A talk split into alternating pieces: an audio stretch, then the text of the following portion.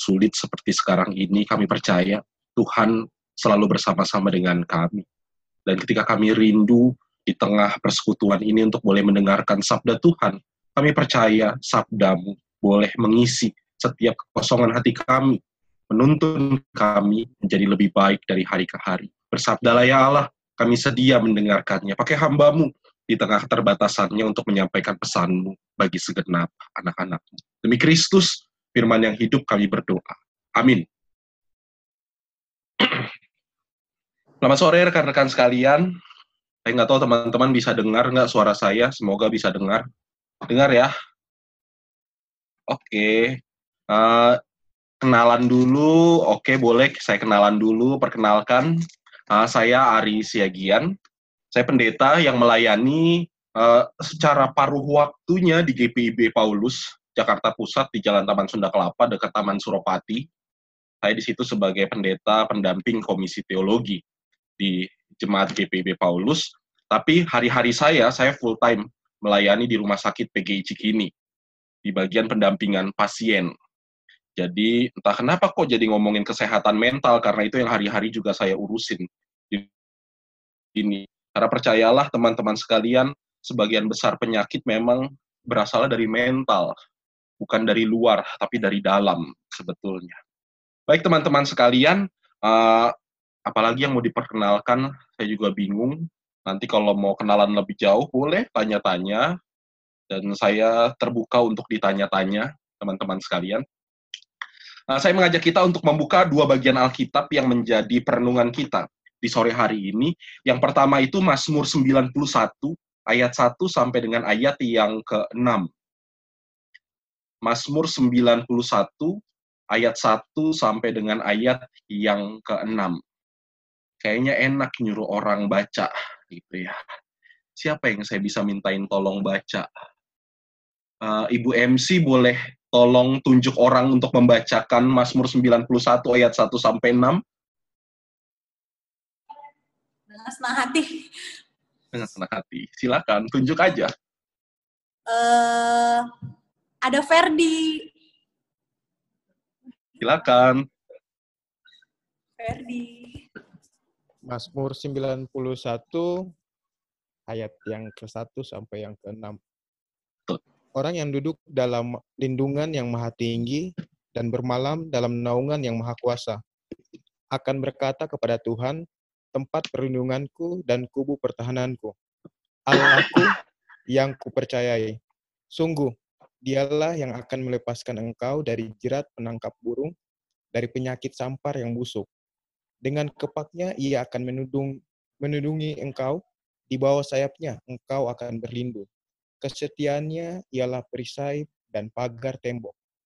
Engkau tak usah takut terhadap kedahsyatan malam, terhadap panah yang terbang di waktu siang, terhadap penyakit sampar yang berjalan di dalam gelap, terhadap penyakit menular yang mengamuk di waktu pedang, petang walau seribu orang rebah di sisimu Cukup. dan sepuluh ribu di sebelah kanan. Oh iya. Oke, terima kasih Ferdi untuk iya. kesediaannya membacakan Mazmur 91 ayat 1 sampai dengan ayat yang ke-6. Yang kedua saya bacakan 1 Tesalonika 5 ayat yang ke-11 yang juga menjadi bagian dari perenungan kita di sore hari ini.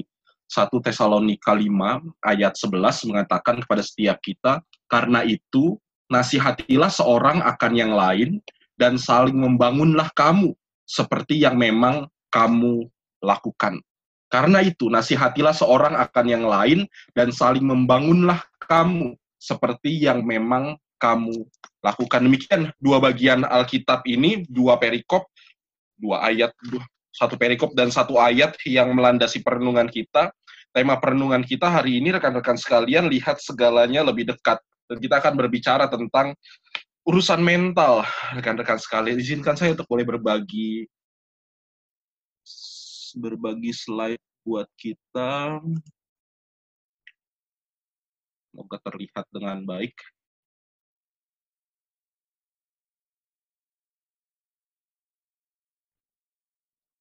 Oke. Lihat segalanya lebih dekat yang didasarkan pada Mazmur 91 ayat 1 sampai 6 dan 1 Tesalonika 5 ayat yang ke-11. Teman-teman sekalian, entah masih ingat atau enggak pertama-tama corona heboh di Indonesia, uh, Mazmur 91 ini menjadi perikop yang populer, bacaan Alkitab yang populer. Saya juga nggak ngerti karena apa gitu kan ya. Kalau orang cocok-cocokin gitu kan ya, karena itu ngomongin Mazmur 91 versus Psalm gitu. Eh, Mazmur 91 versus COVID-19. Uh, apa pun itu, atau mungkin juga ada orang yang bilang karena ayat-ayatnya berbicara tentang jaminan keselamatan, dan berbicara tentang bagaimana terhindar dari bahaya penyakit menular. Tadi dibacakan oleh Ferdi, memang ada bagian-bagian yang kemudian ya benar juga bagian Alkitab ini ngomongin bagaimana ketika kita bergantung pada Tuhan bisa terhindar dari penyakit begitu kan? Di ayat yang keenam terhadap penyakit sampar yang berjalan di dalam gelap terhadap penyakit menular yang mengamuk di waktu petang. Jadi rekan-rekan sekalian, uh, rasanya sih nggak berlebihan ketika mengatakan uh, ini menjadi perikop yang kemudian populer karena berbicara tentang jaminan keselamatan. Dan nggak pernah salah juga sebetulnya kalau kita mengimani apa yang kita baca kan begitu. Apalagi dari Alkitab yang selalu kita percaya adalah firman Tuhan. Tetapi rekan-rekan sekalian yang dikasih oleh Tuhan ada hal yang juga yang sebetulnya harus kita perhatikan bersama sebagai orang beriman yang benar supaya kita kemudian tidak serta-merta percaya bahwa dengan membaca Mazmur 91 kemudian kita terbebas dari virus corona. Kan enggak juga begitu. Terus supaya untuk terhindar dari virus corona, supaya tidak terpapar itu bagaimana ya orang juga tahu begitu kan. Jaga jarak, hidup sehat, uh, stay at home gitu kan, diam di rumah.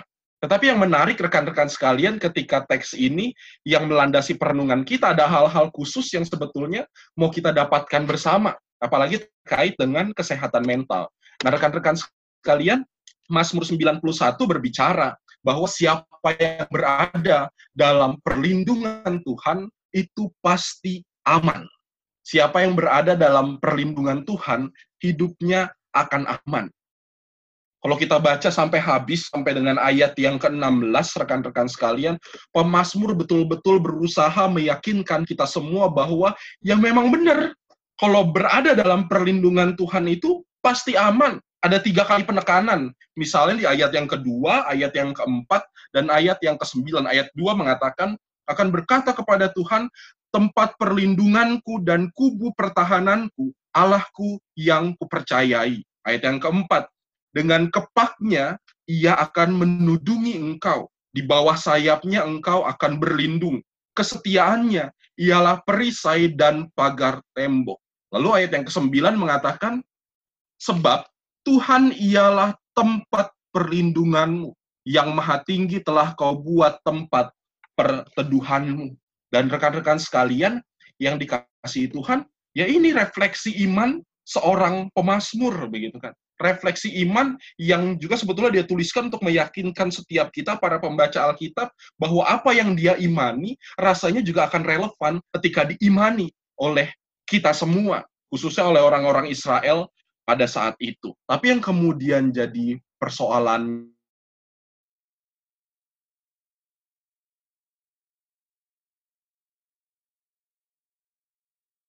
di tengah keadaan yang seperti sekarang ini di tengah keadaan yang sulit seperti sekarang ini. Kan kita bukan orang yang langsung dengan mentah-mentah ketika dikatakan ini langsung lakukan ini, gitu kan. Dibilang, tenang, tempat perlindunganmu ialah Tuhan, kubu pertahananmu ialah Tuhan, sok wae keluar dari rumah gitu kan, nggak pakai masker, pulang-pulang. Kalau kata orang Sunda, koronaan habis itu, begitu kan. Kan nggak gitu juga, begitu loh artinya. Jadi Persoalannya bagaimana kita bisa memaknai apa yang diimani oleh pemazmur di tengah keadaan yang bagi kita sulit. Karena apa rekan-rekan sekalian? Kita harus jujur. Sebagian besar dari antara kita nggak siap dengan keadaan ini. Siapa yang siap dengan pandemik yang sangat luar biasa yang menyelimuti dunia seperti sekarang ini, begitu kan ya?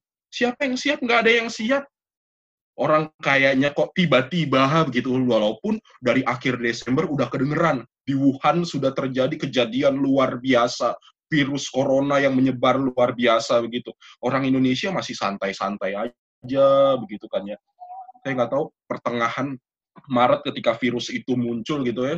Di awal Maret tuh saya baru pulang dari Bali gitu kan. Saya baru pulang dari Bali di pesawat saya lihat ada banyak orang-orang asing sudah sibuk pakai masker di Indonesia masih belum ada dibilang pakai masker gitu kan. Artinya saya pun masih santai, masih cuek, masih nggak peduli dan nggak siap dengan keadaan ini.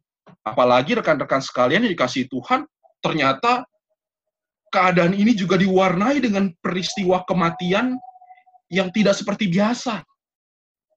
Peristiwa kematian yang biasa emang bagaimana gitu peristiwa kematian yang biasa yang hari-hari kita hadapi gitu kan ya. Kalau ada orang meninggal, apalagi orang Kristen meninggal, pasti disemayamkan dulu, diibadahin dulu, dikubur dalam ibadah dan dalam kedukaan di mana hadir orang-orang yang menguatkan dan ketika wabah ini melanda dan ada banyak orang-orang yang meninggal karena terpapar virus ini atau karena masih dalam suspek dugaan terkena virus ini, nggak ada persemayaman nggak ada ibadah seperti biasanya gitu kan ya. Meninggal langsung bungkus tanam gitu kan di Pondok Rangon gitu. Nggak ada persemayaman seperti biasanya. Bahkan kadang-kala juga saya kalau masih ingat-ingat ini rekan-rekan sekalian sedihnya luar biasa karena beberapa rekan pendeta juga harus mengalami hal yang demikian gitu kan ya. Meninggal dunia karena terpapar virus ini pendeta yang biasa nguburin jemaatnya kali ini boro-boro dia dikuburin sama jemaatnya didatangin jemaatnya juga enggak gitu kan. Ditengokin juga enggak. Peristiwa kematian yang tidak seperti biasanya. Belum lagi ada banyak kerugian finansial. Ada banyak orang-orang yang punya usaha akhirnya merugi. Usaha pariwisata dan sebagainya. Atau teman-teman mungkin yang juga mengalami hal yang sama harus mengalami pemutusan hubungan pekerjaan karena tempat di mana bekerja mengalami kerugian yang sehingga tidak bisa lagi memberi kesejahteraan bagi kita yang bekerja di dalamnya, belum lagi berbagai-bagai ketakutan yang ada. Artinya rekan-rekan sekalian, saya mau menggiring kita pada sebuah uh, kesepakatan bersama bahwa memang sulit ini keadaannya. Kita jujur, kita nggak siap dengan keadaan seperti sekarang ini, begitu kan? Dan belum lagi problem yang paling sensitif teman-teman sekalian, ini berbicara tentang kesehatan mental, begitu kan. Ini yang disebut apa?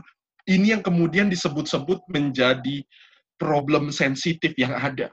Karena jujur, tadi di awal sempat disinggung gitu kan ya. Kalau mentalnya terganggu, kalau mentalnya sakit, itu pasti meluas, pasti ke mana-mana. Eh, dalam beberapa kali pertemuan dengan pasien yang saya layani karena saya konselor di rumah sakit begitu kan. Uh, datang ke rumah sakit masuk IGD gitu kan ya. Sakit kepala dan sakit perut yang sangat hebat gitu kan ya. Diperiksa nggak kenapa-napa. Nggak ada bagian fisik yang memang menunjukkan gejala klinis gitu kan ya. Nggak ada nggak ada apa-apa gitu kan ya. Disuruh pulang nggak mungkin dia kesakitan gitu loh. Tapi ketika diperiksa nggak ada Nah, baru ketika saya dipanggil melakukan percakapan dengan yang bersangkutan, ternyata begitu kan, misalnya masalahnya, kenapa dia bisa sakit kepala dan sakit perut, begitu kan? Karena ternyata udah dua bulan nggak bayar kosan, udah mau diusir dari kosannya, gitu kan? Kenapa? Dia stres, gitu loh. Mentalnya sakit, mentalnya terganggu. Urusan satu, gitu kan, jadi ke mana-mana. Belum yang lainnya, rekan-rekan sekalian. Ini yang disebut persoalan mental ini yang menjadi problem paling sensitif sebetulnya di saat-saat seperti sekarang ini. Tadi teman-teman di awal sebagian bilang udah pada mulai bete gitu kan ya. Di rumah terus, di kamar terus, nggak bisa ke mana-mana. Apalagi biasanya hari-hari selalu berada di luar rumah. Di tempat saya melayani di GPW Paulus, yang paling stres itu kebanyakan tuh orang tua. Karena biasanya ke gereja gitu kan ya. Kali ini nggak bisa lagi ngumpul di gereja dan yang paling maksa untuk buka gereja adalah mereka gitu dan sampai sekarang di tempat kami belum pernah belum ada kesepakatan kapan buka gereja meskipun dengan pembatasan yang ada belum. Kita tetap masih beribadah dari rumah secara daring saja dulu secara online saja dulu. Belum ada. Ada banyak orang-orang sudah stres karena biasa bertemu dengan komunitas yang ada. Ini persoalan mental rekan-rekan sekalian. Lalu apa sih kesehatan mental itu sendiri Nah, kesehatan mental rekan-rekan sekalian, ketika saya mau mencoba memparafrasekannya dari berbagai literatur juga dari percakapan dengan orang yang emang ahli di bidangnya para dokter-dokter uh, dokter syaraf, para konselor dan sebagainya. Kesehatan mental adalah sebuah keadaan di mana seseorang merasakan ketenangan dan kedamaian dalam dirinya. Jadi yang disebut orang yang sehat mental rekan-rekan sekalian kira-kira adalah orang yang tidak mengalami perasaan bersalah terhadap dirinya sendiri. Dia memiliki estimasi yang realistis terhadap dirinya sendiri. Uh, dia mampu menerima kekurangan dan kelebihan dirinya sendiri, serta mempunyai kepuasan dalam kehidupan sosialnya. Jadi di bayangan-bayangan awal ini teman-teman sekalian, saya mengajak kita untuk kemudian boleh boleh juga nebak-nebak gue begitu nggak ya? Gitu kan ya. Karena dibilang tadi orang yang sehat mental kesehatan mental adalah sebuah keadaan di mana seorang merasakan ketenangan dan kedamaian dalam dirinya. Kalau berarti enggak memang kita sedang punya masalah dalam mental kita. Dan jangan pernah merasa malu jangan pernah merasa kemudian loh kok gue ada gangguan mental? Uh, ini kebiasaan orang Indonesia kan gitu. Punya problem yang disebut kemudian gangguan apalagi gangguan mental langsung diidentikan dengan ah gila gitu kan ya. Enggak. Jangan kemudian kita kemudian uh, rendah diri begitu enggak. Saat di mana kita kemudian tidak bisa mengelola emosi dari dalam diri yang kemudian berpengaruh kepada yang lainnya saat di mana kesehatan mental kita sedang terganggu.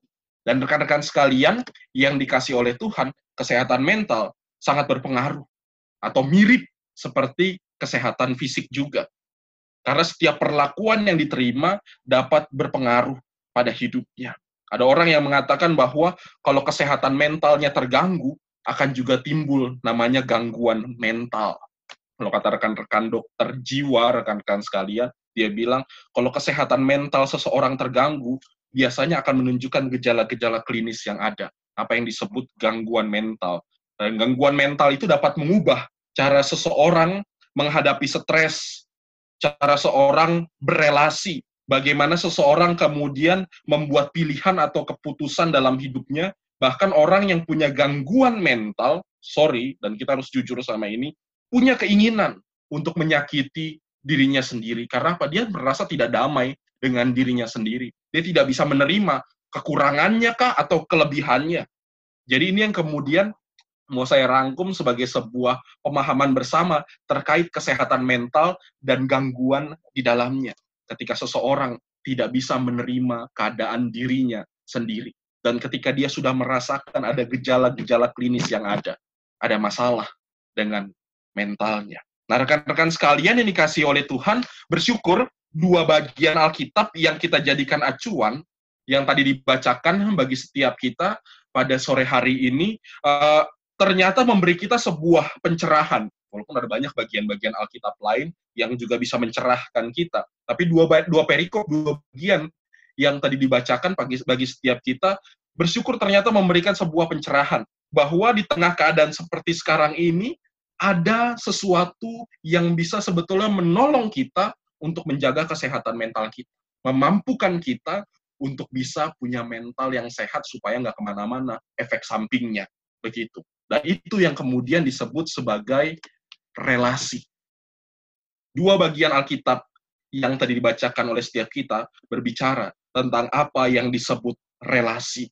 Relasi yang dapat menolong kita setidaknya menjalani keadaan sulit seperti sekarang ini. Dan dua bagian Alkitab tadi berbicara tentang relasi kita dengan Allah, personal kita, hubungan personal kita dengan Allah, tetapi juga berbicara tentang relasi kita dengan sesama.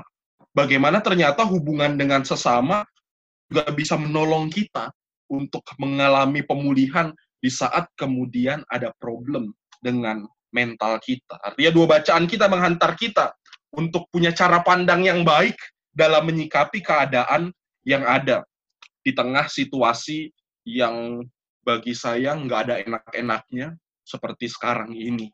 Begitu. Ada tiga hal yang mau saya bicarakan bagi setiap kita semua yang boleh menjadi perenungan, semoga menjadi perenungan yang indah bagi setiap kita untuk boleh menyikapi keadaan yang ada seperti sekarang ini. Yang pertama, rekan-rekan sekalian, persoalan bagaimana membangun relasi dengan Allah. Mungkin ini hal yang basi gitu kan ya orang bilang menjalin relasi dengan Allah berdoa saat teduh ke gereja. Nggak bisa ke gereja sekarang ini. Uh, uh, pokoknya punya hubungan yang baik dengan Tuhan. Iya betul nggak salah. Tapi menurut bacaan kita rekan-rekan sekalian dan kalau kita mau memahami dengan indah refleksi pemazmur memperlihatkan seperti apa berelasi dengan Allah itu. Pemazmur mau mengatakan kepada setiap kita dari enam ayat setidaknya yang tadi dibacakan bagi setiap kita bahwa berelasi dengan Allah artinya mempunyai apa melakukan penyerahan diri yang betul-betul utuh kepada Allah, menyerahkan dirinya sepenuhnya, bukan sepertiganya, bukan setengahnya, bukan kalau sedang dapat masalah aja baru kemudian berelasi dengan Allah, kalau sedang baik-baik saja lupa Allah, bisa jadi begitu banyak orang, tetapi kemudian pemazmur mau mengantar kita pada sebuah pemahaman. Berelasi dengan Allah, Allah artinya menyerahkan diri secara utuh kepada Tuhan. Dan Mazmur ini adalah Mazmur yang merupakan refleksi iman dari seorang hamba Tuhan bernama Musa. Kali ini Mazmur bagian ini bukan ditulis oleh Daud, tapi oleh Musa. Saudara bisa lihat Misalnya di awal pasal 90 ada informasi khusus di situ bahwa ini ternyata adalah doa Musa, bagian dari refleksi iman Musa juga. Refleksi Musa saat berusaha membawa bangsa Israel keluar dari tanah Mesir. Dan kalau kita flashback, sorry, kok saya jadi batuk di sini. nah, kalau kita mau flashback, bagaimana usaha Musa untuk membawa bangsa Israel keluar dari tanah Mesir kan bukan persoalan yang mudah. Ada banyak tantangan sampai Tuhan harus turunkan tulah bagi orang-orang Mesir, bagi Firaun begitu kan. Artinya nggak mudah bahwa orang Israel keluar dari situ dan nggak mudah juga dalam perjalanan menuju tanah Kanaan, menuju tanah perjanjian yang disiapkan oleh Tuhan. Ada masalah banyak. Kita harus jujur dan kita harus mengakui bahwa dalam perjalanan itu nggak sedikit masalah yang dihadapi oleh seorang Musa ketika harus memimpin bangsa yang kalau bahasa Alkitab katanya tegar tengkuk.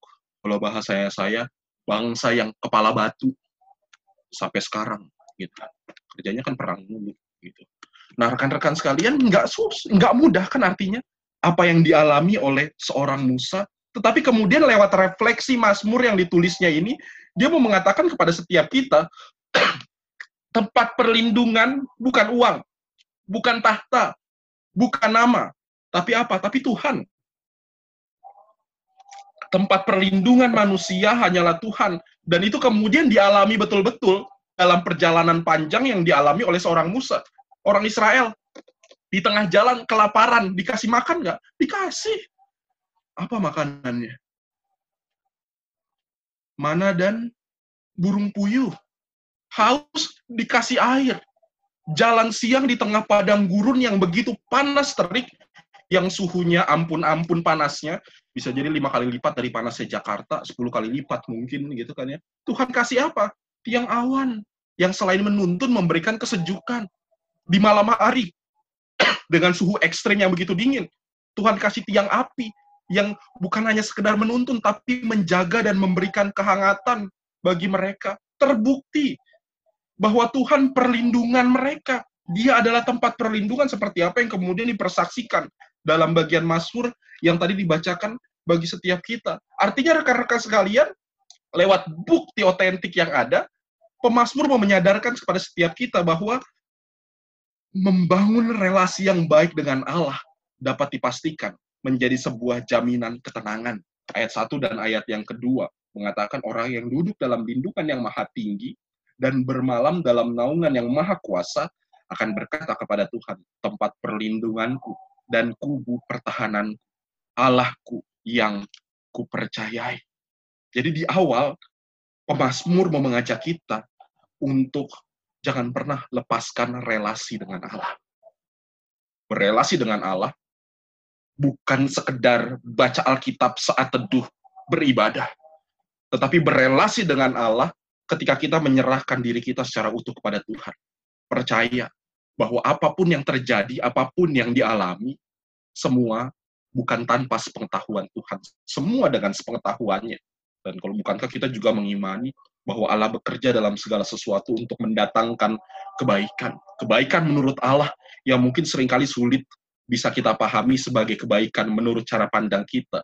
Tapi ketika kita melekatkan diri dengan Allah dalam relasi yang baik itu, pada waktunya kita akan melihat bahwa segala sesuatunya menjadi baik dan apa adanya. Ini yang pertama yang menjadi perenungan kita. Bangun terus relasi dengan Allah. Jaga relasi kita dengan Tuhan. Karena sekali kita mengalami bahwa Tuhan udah nggak mau berelasi dengan kita, habis kita rekan-rekan sekalian. Habis-habisan. Nggak ada lagi yang bisa kemudian kita bisa banggakan. Tapi nikmati terus dan jalin terus relasi dengan Allah. Yang kedua, rekan-rekan sekalian, ternyata bagian Alkitab juga mengantar kita untuk membangun relasi dengan sesama. Bagaimana persoalan terhubung tetap terhubung dengan komunitas yang saling menguatkan. Tadi 1 Tesalonika 5 ayat yang ke-11 dengan indah mengatakan, karena itu nasihatilah seorang akan yang lain dan saling membangunlah kamu seperti yang memang kamu lakukan dalam komunitas yang saling membangun. Dan benar rekan-rekan sekalian, salah satu terapi untuk menjaga kesehatan mental, saya bagikan pada setiap kita salah satu terapi untuk menjaga kesehatan mental kita ialah berbagi cerita dengan orang yang dipercaya. Ingat ya, orang yang dipercaya. Dan biasanya kan gitu. Ketika kita mengalami kegundahan, galau, stres, kesel, marah, udah campur aduk yang nggak enak, nggak enak, yang bentar lagi jadi bom waktu, saat kemudian kita mulai bisa bercerita saja, rasanya itu kan seperti ada beban yang berkurang gitu loh. Mungkin masalahnya belum selesai gitu kan ya. Tetapi ada beban yang sudah mulai berkurang dari situ. Artinya rekan-rekan sekalian ini menjadi sebuah terapi yang baik. Karena berbagi cerita memang betul memberikan kelegaan. Tapi sekali lagi rekan-rekan sekalian, relasi dengan orang-orang yang baik. Yang kalau kata penulis, kata Paulus pada jemaat di Tesalonika, saling membangun, nasihati dan saling membangun, ada kata saling membangun di situ. Artinya relasi dengan orang-orang yang bisa membangun. Dan tadi secara sepintas saya mendengar dalam percakapan rekan-rekan di awal gitu kan ya, selalu sepertinya selalu ada momen-momen kebersamaan seperti ini entah dalam saat teduh dan sebagainya dan seterusnya ada saja cara yang dipakai supaya bisa tetap terhubung menjadi komunitas yang saling menguatkan. Artinya rekan-rekan sekalian bangun terus relasi seperti ini. Relasi dengan Tuhan tetap dijaga, tetapi juga jangan pernah lupakan bahwa relasi kita dengan sesama kita juga bisa menyembuhkan kita, juga bisa menguatkan bahkan menopang kita. Berbagi cerita rekan-rekan sekalian, percayalah bisa memulihkan diri kita sendiri, tetapi juga dengan berbagi cerita kita bisa memulihkan sesama kita. Dua hal ini dulu rekan-rekan sekalian yang mau saya sampaikan. Tadi dalam kalimat akhir saya bilang berbagi cerita bisa memulihkan diri sendiri, tapi berbagi cerita juga bisa memulihkan sesama. Maka mungkin waktunya bagi setiap kita untuk saling berbagi cerita. Percayalah, cerita yang teman-teman bagikan tadi di depan sudah ada beberapa, dan mungkin saatnya yang lain juga boleh bergabung, berbagi cerita, cerita yang saudara bagikan. Bisa jadi menyembuhkan saudara, tetapi juga bisa menopang bahkan memulihkan rekan-rekan yang lain. Ibu MC mungkin boleh dipandu siapa yang mau berbagi cerita untuk boleh saling memulihkan di tengah kebersamaan kita. Oke, ini aku pilih kak. Atau ada oh. teman-teman yang mau berbagi?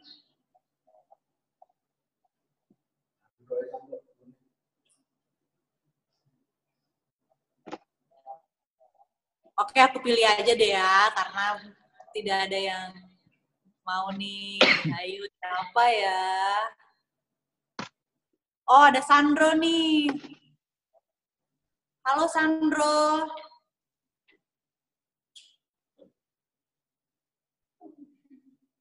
Sandro.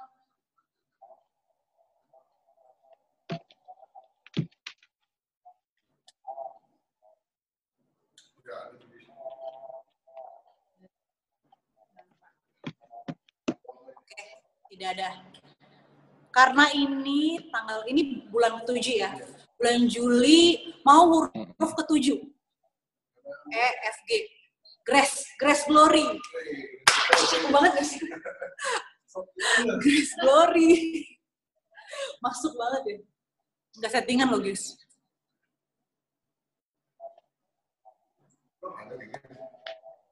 lagi makan. Guys.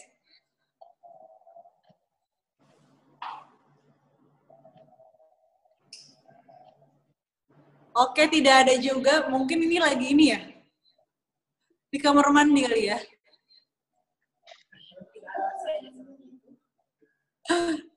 Kita mau ke Keisha.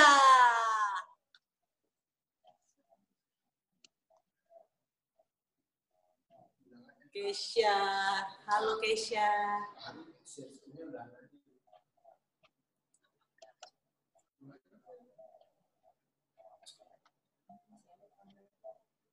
Ya, halo Kak. Ari, ya. Kak Ari boleh minta izin ini nggak uh, share screen-nya di stop ya? Di stop. Oke, okay. sorry. Biar bisa masuk kameranya. Nah. Thank you, Kak. Oke. Okay. Keisha mungkin mau sharing. Uh, apa ya? Uh, kalau mengenai mental health sebenarnya uh, hampir sama sih kayak yang teman-teman alami gitu kan uh, selama pandemi ini uh, pastinya stres gara-gara nggak bisa ketemu teman-teman kan yang karena gue termasuk orang-orang eh termasuk orang yang uh, anak nongkrong banget nggak deh. Maksudnya kayak uh, kegiatannya tuh uh, justru sebelum sebelum pandemi ini tuh uh, banyak kan tuh di luar gitu kan. Apalagi adik gue dua-duanya di Surabaya gitu kan. Jadi gue sendiri di rumah kan. Jadi gue uh, banyak ketemu sama uh, teman-teman di luar. Nah jadi pas sekarang pandemi ya walaupun gue senang juga sih karena ada adik adik gue di sini gitu kan. Uh, tapi kelamaan banget nih ya kan kok di rumah terus nggak bisa ketemu teman-teman kan sedih kan? Ya itu. Jadi kayak lama-lama eh maksudnya kayak pernah juga uh, sebenarnya sih kalau misalnya gue uh, yang terpenting adalah kita menjaga kesehatan kan sebenarnya. Tapi kan kayak kalau orang tua kan parno ya. Jadi gue kadang-kadang suka kesel juga kalau misalnya nyokap gue terlalu parno gitu kan. Karena kayak uh, apa namanya gue sih sering kayak uh, alibinya ya kan ini stres juga dong di rumah terus kayak gitu kan gak ketemu teman-teman kayak gitu kan. Cuman ya gue gue mengerti sih uh, kenapa nyokap separno itu. Karena kalau misalnya adik gue juga pergi nggak bilang-bilang atau kelamaan gue juga parno gitu kan. Nah terus uh, sama juga sih itu itu yang pertama ya uh, apa namanya uh, kesedihan mental gue saat ini. Terus yang kedua adalah sama juga kayak kapresi gitu gue saat ini uh, lagi uh, kan selama ini gue masih freelance kan. Jadi ini udah mau selesai uh, kontraknya itu. Uh, gue belum tahu dari perusahaan yang sekarang tuh bakal kayak gimana. Cuman gue pengen dapet, gue sedang berusaha untuk uh, mendapatkan pekerjaan yang uh, tetap gitu kan. Jadi uh, yang teman-teman yang sedang mencari pekerjaan semangat pokoknya jangan uh, sampai emailnya atau apanya jangan sampai di turn off notification. Karena kalau misalnya di turn off itu bakalan susah susah dan eh, nggak uh, tahu kapan lagi kesempatan bakal datang kayak gitu. Nah terus sekarang uh, itu aja sih. Terus palingan sekarang gue um, karena gue pekerjaannya juga nggak tiap hari gitu kan jadi gue sekarang uh, usaha juga kan, usaha uh, usaha makanan gitu kan. Ya sebenarnya iseng-iseng aja sih, kayak supaya nggak gabut aja gitu kan. Jadi bisa masak gitu kan, stresin diri sendiri lagi gitu kan dengan masak. Cuman jadinya itu malah kayak uh, banyak mengajarkan banyak hal sama gue bagaimana uh, gue bisa bergantung penuh sama Tuhan justru lewat itu kayak gitu dan bisa kayak uh, gimana caranya nggak nggak mudah menyerah dan bisa kasih yang terbaik kayak gitu.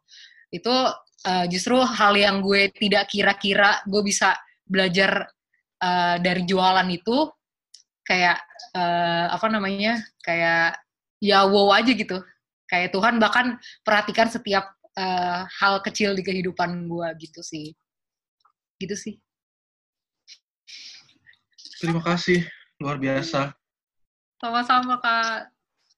Ada lagi teman-teman yang lain? Ini justru kan yang memberikan semangat adalah orang yang sebetulnya juga butuh disemangati gitu kan butuh semangat gitu loh.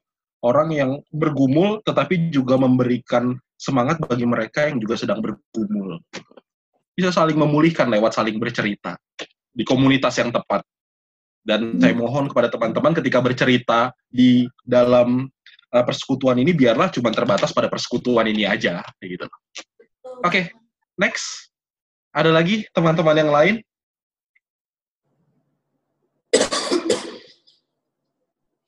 aku tunjuk aja kali ya?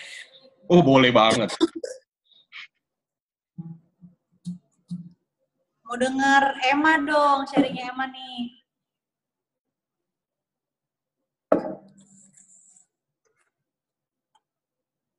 Silahkan yang namanya disebut Emma. Emma.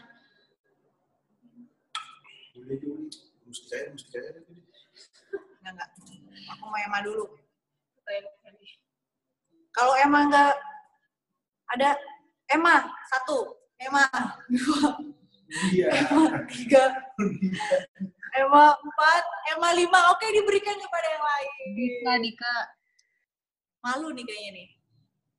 Oke, hmm, huruf pertama A, Andika, Andika. Oke silakan. Andika kamu juga harus sharing Andika.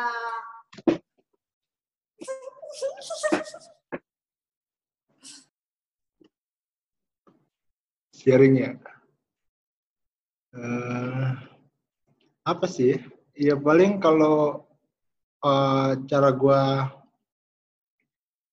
uh, rilis stres ya pastinya uh, berbagi cerita ya. Kemarin itu yang apa namanya kalau misalnya kalau banyak uh, pikiran tipenya juga sih orangnya yang mikir doang gitu mikir dipendam. Terus ya kalau mau dieksekusi ya kita atur rencananya gitu kayak gitu sih sebenarnya tipenya. Tapi terkadang juga uh, kalau udah mumet banget ya uh, apa namanya uh, berusaha mencari solusi dengan bertanya uh, dengan sesama teman-teman sih. Jadi kayak mendengarkan apa berusaha untuk sharing ke teman-teman.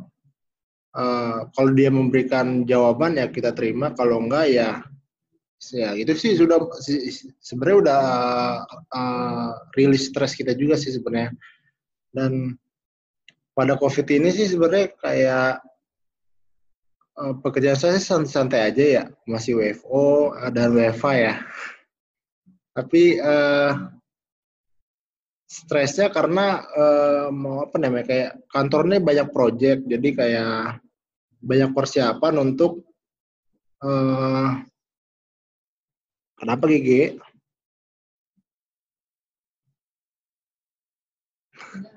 Oke, okay, nggak salah ya. Oh, private. Uh, sebenarnya banyak kantor lagi banyak persiapan untuk uh, apa namanya pindah pindah lokasi. Jadi kayak banyak dokumen yang harus disiapkan dan memang uh, mental anak-anak di kantor juga kan udah menurun gitu kayak karena kebanyakan WFA jadi kayak bingung nih mau kerja apa lagi gitu kayak uh, mau start running lagi tuh kayak bingung gitu tapi ya eh, semoga sih harapannya di kantor yang lokasi yang baru ini bisa berjalan dengan baik sih gitu aja kayak stresnya di situ karena hmm, proses pindah lokasi ini yang uh, lagi menyita semua apa namanya kesibukan orang-orang kantor gitu ya mungkin ini yang saat saat ini stres yang saya hadapi sih itu aja Udah. Terima kasih karena sudah berbagi pergumulannya. Ya, Ada rekan-rekan yang lain yang boleh berbagi cerita untuk saling menguatkan?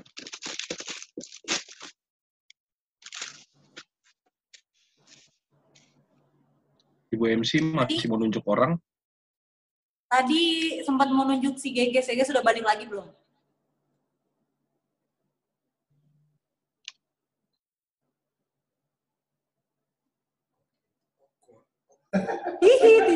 Belum. Oke, kita kita kasih ke orang lain. Guys masih termandi kayaknya nih. Kita mau minta Oh Ferdi nih Ferdi yang tadi baca Mas Mur. Ferdi. Ferdi belum sharing.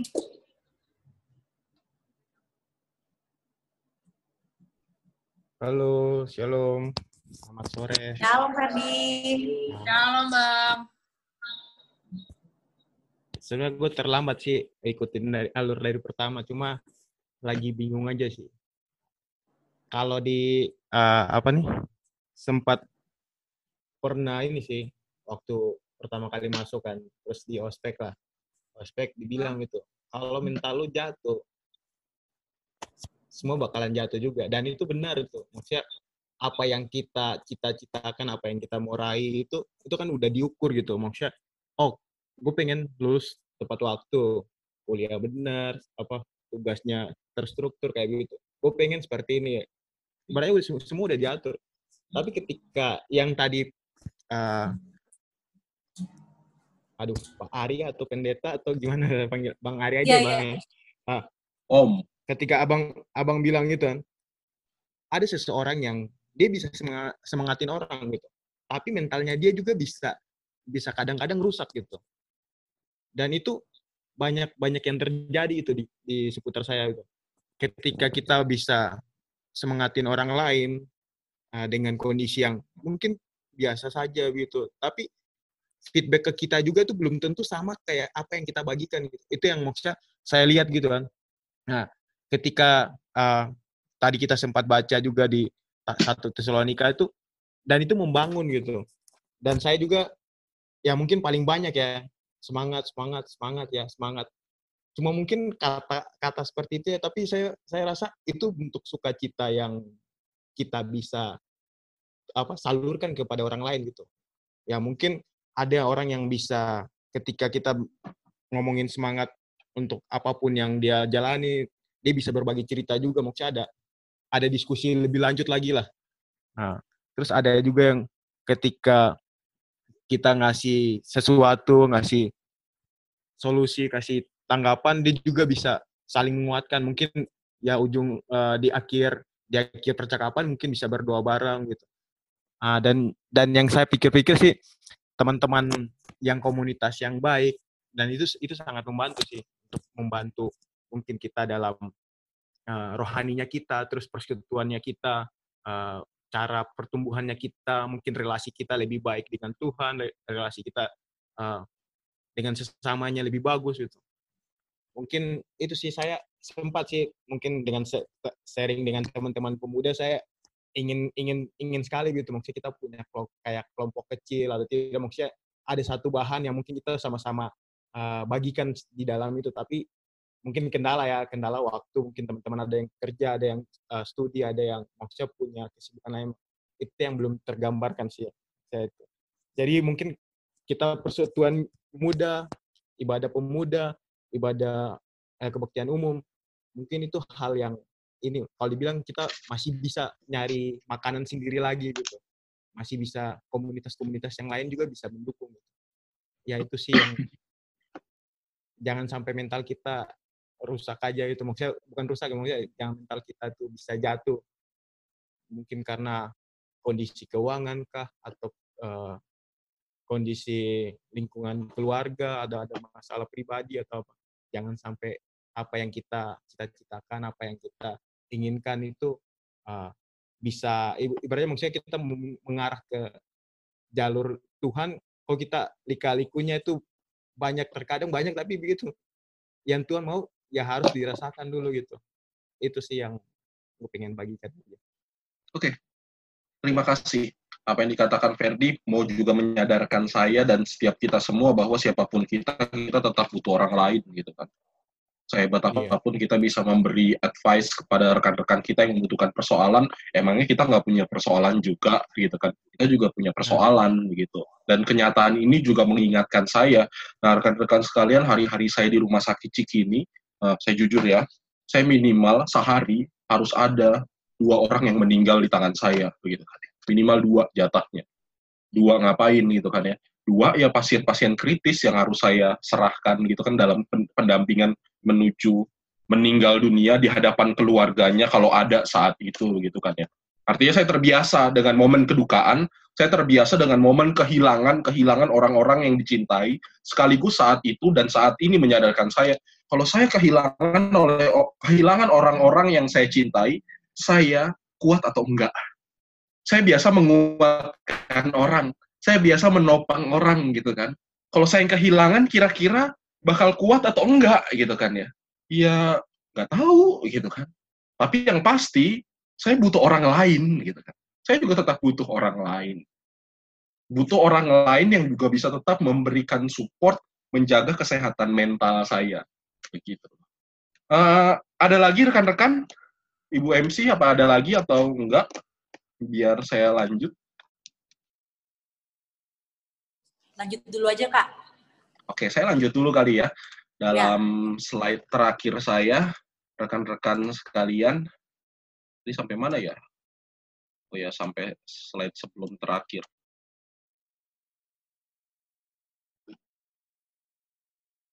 Tadi kita sudah saling berbagi cerita. Kalau di katakan tadi berbagi cerita bisa memulihkan diri kita sendiri, minimal mengurangi beban yang ada, tetapi dengan berbagi cerita kita juga bisa memulihkan sesama kita karena ternyata apa yang kita alami juga bisa dialami oleh sesama kita begitu. Dan menutup ini rekan-rekan sekalian, uh, saya berusaha memberi respons atas tema kita pada petang hari ini. Dikatakan dalam tema kita lihat segalanya lebih dekat dan ini saya jadikan sebagai sebuah penutup bahwa ini sekaligus menjadi sebuah ajakan yang mengingatkan kita. Dua perikop yang ada memberikan gambaran kepada kita bahwa kita punya Tuhan yang memberi diri, maka kita yang mendekat, begitu kan ya. Dan kita juga punya Tuhan yang memberikan kita komunitas, komunitas yang juga mau menyadarkan kita untuk melihat segala sesuatu itu lebih dekat lagi. Saya awali rekan-rekan sekalian, uh, oke, okay, karena apa? Karena sering kali kita cenderung yang menjauh gitu. Kita mau semuanya selesai, kita mau semuanya baik, tapi kitanya yang sering kali menjauh. Saya awali dengan sebuah kisah rekan-rekan sekalian. Ini pengalaman nyata saya pada tahun 2013 saat saya harus bergumul menyelesaikan apa yang disebut skripsi. Teman-teman yang pernah bergumul dengan skripsi, semoga pergumulannya nggak sama dengan saya gitu kan. Saya harus menyelesaikan skripsi saya, skripsi S1 saya di STT Jakarta saat itu uh, saya sudah telat studi, telat menyelesaikan studi hampir satu semester. Artinya saya berbeda dengan angkatan saya lulusnya. Angkatan saya udah lulus, saya baru mau mulai skripsi gitu kan ya. Dan menyelesaikan itu juga bukan persoalan yang mudah. Satu kesempatan rekan-rekan sekalian, saya harus berada di dalam kamar lima hari nggak keluar kamar gitu kan. Dengan makan yang nggak teratur, dengan tidur yang udah nggak jelas di keadaan seperti itu sedang bergumul karena deadline skripsi, tiba-tiba uh, saat itu masih pakai BlackBerry, rekan-rekan muncul notifikasi dari dosen pembimbing saya, gitu kan ya. Dia mulai ping, gitu kan ya. Kalau ping artinya ada sesuatu yang penting, dan kalau yang ngeping dosen pembimbing, bukankah itu malah petaka, gitu kan ya. Dia ping artinya ada sesuatu yang harus saya serahkan gitu kan kepada dia. Entah janji saya, entah pertemuan atau apa pun itu. Dia minta progres saya. Terus saya bilang, bla bla bla saya belum bisa selesaikan karena begini, karena begitu. Terus dia minta saya ketemu. Makin serem lagi gitu kan ya.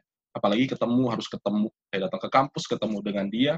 Dan saya jelaskan progres saya sampai dengan saat ini seperti apa. Terus dia nanya, kamu ngerjain di mana? Kamu bergumul di mana? Kamu stresnya di mana? Saya udah hampir lima hari nggak keluar kamar. Terus dia bilang, itu dia salahnya. Itu dia yang menjadi letak persoalannya. Dia katakan kepada saya, coba deh, kamu jangan ngerjain itu di rumah. Keluar, keluar dari rumah, kamu kerjain itu skripsi atau mau, mau cuman coba otak-atik, cuman ketak-ketik aja, coba kamu ke perpustakaan kah? Coba kamu kerjain saat itu masih ada sorry Seven Eleven gitu kan ya. Coba kamu ke Sevel ngerjain itu. Coba kamu ke KFC Cikini kerjain itu. Bawa laptop kamu sambil lihat. Yang punya persoalan itu juga bukan cuma kamu gitu yang stres sama tugas bukan cuma kamu. Dan saat seperti itu rekan-rekan saya rekan-rekan sekalian menyadarkan saya bahwa ya iya emang begitu ya.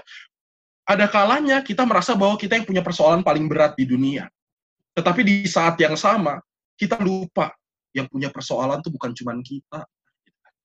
Ada banyak orang-orang di sekitar kita yang juga punya persoalan. Dan di saat seperti itulah yang dibutuhkan apa? Kedekatan kita dengan Tuhan dan relasi kita juga dengan sesama.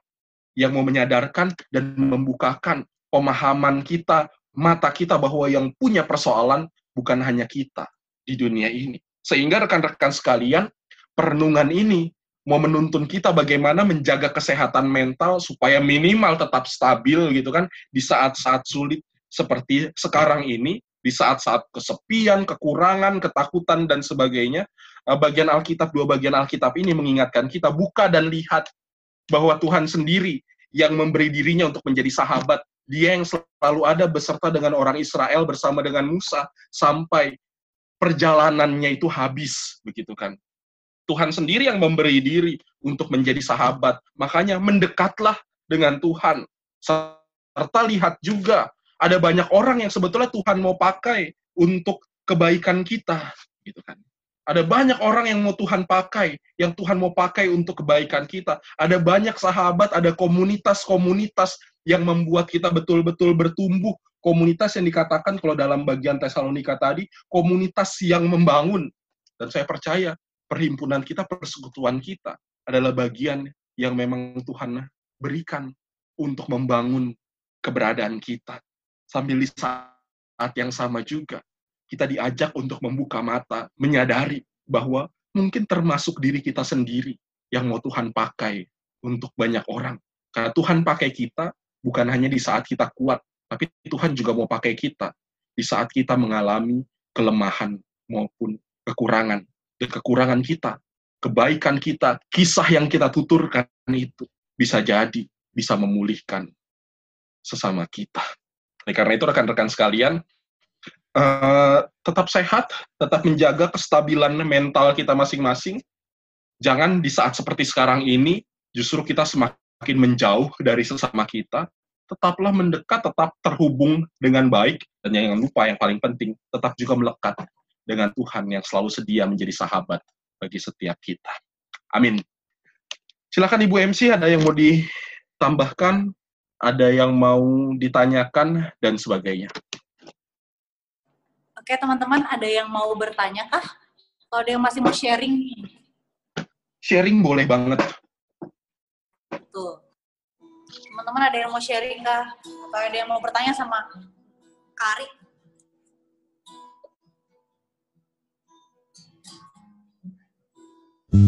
Aku mau tanya. Oke, Mustika.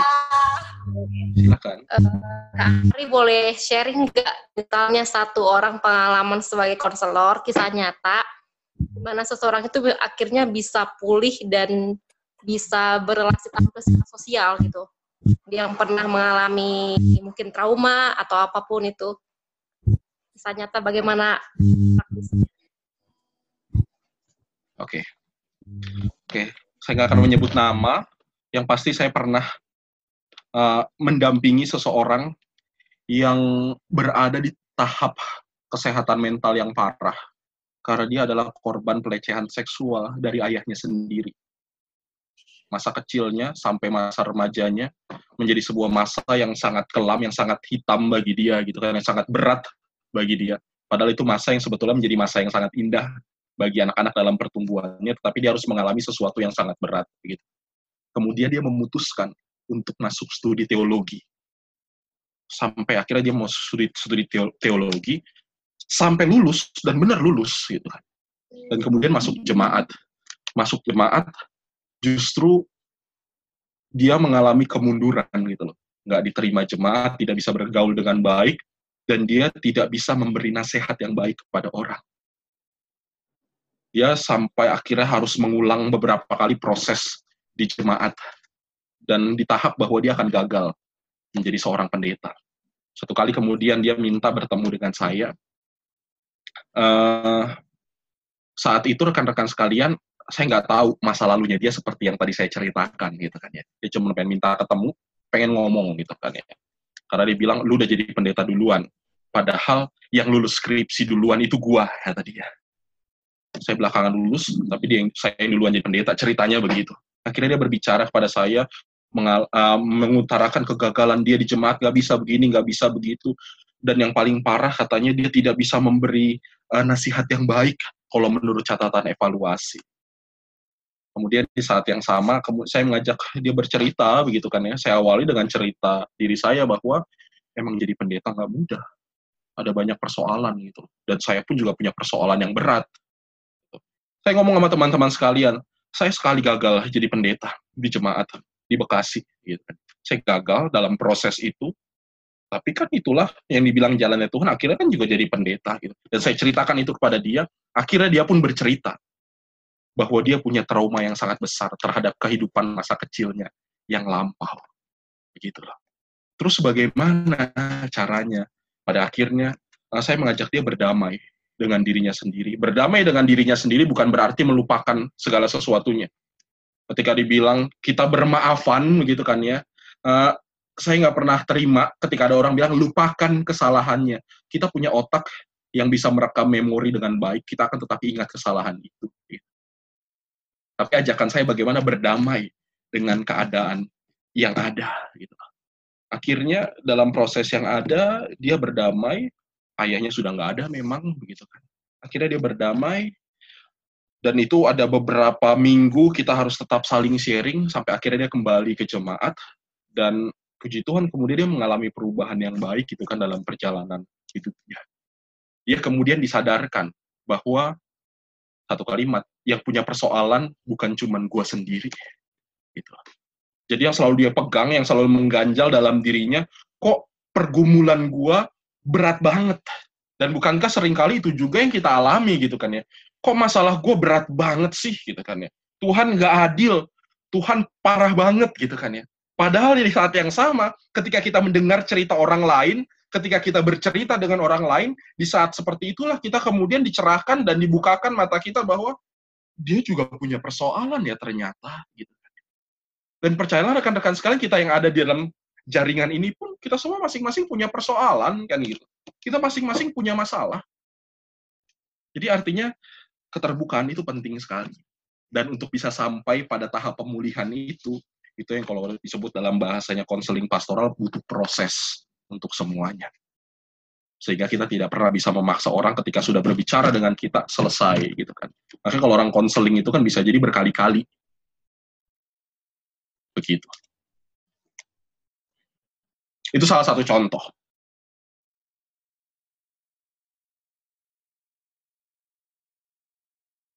Saya kasih contoh satu lagi deh ya, boleh ya. Satu contoh lagi. Uh, seorang rekan teman pemuda gitu kan ya dia punya jabatan yang baik di sebuah perusahaan uh, jadi kepala HRD saat itu itu jabatan yang sangat strategis dan sangat indah gitu kan jadi kepala HRD itu kemudian ditawarkan untuk pindah pekerjaan jadi kepala HRD di perusahaan lain dan ketika dia pindah begitu kan jadi kepala HRD sekalipun tetap dalam status yang namanya kontrak seminggu dia pindah ke perusahaan yang baru wabah corona datang gitu kan. Wabah corona datang karena statusnya sebagai karyawan kontrak dia harus di PHK. Teman-teman bisa bayangkan betapa stresnya dia dengan keadaan seperti yang demikian. Stresnya bukan main. Sebelumnya dia punya kesejahteraan, punya gaji yang sangat luar biasa. Karena tawaran kemudian pindah tapi justru malah dipecat gitu kan? Karena wabah ini. Beberapa waktu dia bergumul sangat luar biasa sampai akhirnya kami berjumpa dan lewat percakapan yang ada gitu kan ya. Dia nanya ke saya terus elu kan juga nggak bisa ke rumah sakit Cikini gitu kan. Terus ngapain hari-hari di rumah nggak bisa ke gereja juga terus ngapain? Eh, rekan-rekan sekalian atau kita pernah berteman di Instagram atau enggak? Kalau teman-teman yang temenan sama saya di IG di awal-awal corona tiap hari kerjaan saya itu masak. Dan saya selalu posting usaha masakan saya. Bagaimana memasak uh, masakan yang nggak mudah. Rasanya sih memang nggak enak juga apa yang saya masak gitu. Tapi saya bilang kepada dia ini yang saya kerjakan. Terus dia bilang kenapa gua nggak usaha makanan ya gitu kan ya usaha makanan online gitu usaha online dalam bidang makanan dan akhirnya itu yang dia lakukan sekarang dan puji Tuhan dia punya income yang sangat luar biasa. Artinya dengan perjumpaan-perjumpaan seperti ini ada aja jalan yang Tuhan pakai gitu kan, caranya Tuhan yang sangat luar biasa. Minimal memberi semangat gitu kan ya, dari yang nggak bisa ngapa-ngapain lagi, oh iya, kenapa gua nggak masak dan jualan gitu kan. Tapi saya nggak jualan makanan ya teman-teman. Oke, itu